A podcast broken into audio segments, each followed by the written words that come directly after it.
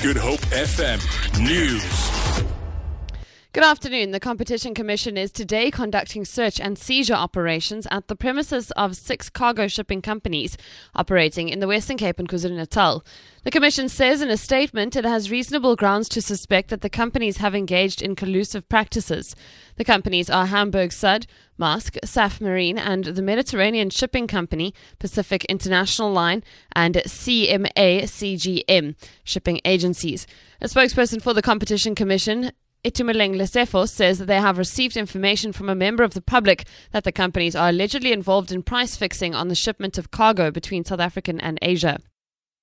In terms of the Competition Act, companies are expected to set prices independently. In other words, they are not allowed to coordinate their pricing. Now, in this instance, it appears that instead of setting prices independently, cargo shipping companies have come together and reached agreements in terms of the level of prices to set and to charge customers. In addition to that, it appears that they don't allow customers to negotiate for better or cheaper rates. The Western Cape Standing Committee on Agriculture has decided to issue a summons against the Department of Fisheries. This is after it failed to appear before the committee for the second time. The department is supposed to brief members of the committee on challenges and its own program regarding the fight against abalone poaching. SAPS and SARS briefed the committee on their program today. Provincial Standing Committee Chairperson Beverly Schaefer says she is not convinced that both fisheries and SAPS are taking the matter seriously. The fact that uh, DAFF just continuously refuses to come and address us is the very reason that in our committee now we have all unanimously agreed that we are forced to summons them, and that's what we're going to start the process today. And then, just in terms of SAPS having not a very serious attitude that we believe needed to be seen there, I don't think that they realize the extent of the problem. They're dealing with the syndicates, but they're not understanding the negative impact that it's having on our fishing communities. UCT Vice Chancellor Max Price says classes should resume by Monday next week in order for students to complete the 2016 academic year. Classes have been suspended at the institution due to continuing violent fee protests. Price says although the plight of the students is valid, he has called on protesting students not to sacrifice their future.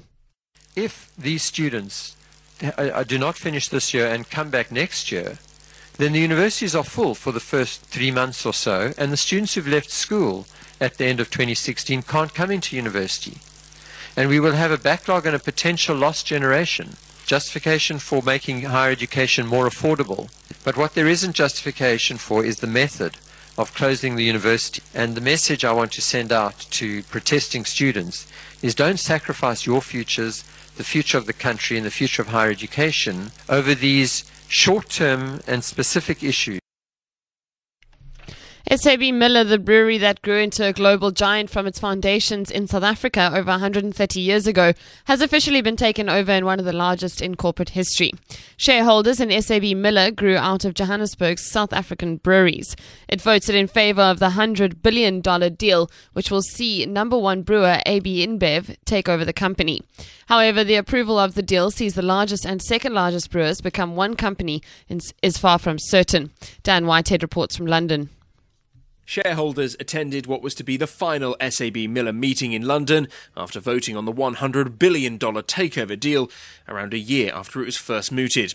The merger will see AB InBev gain a major presence in the African market for the first time, where beer consumption is expected to rise.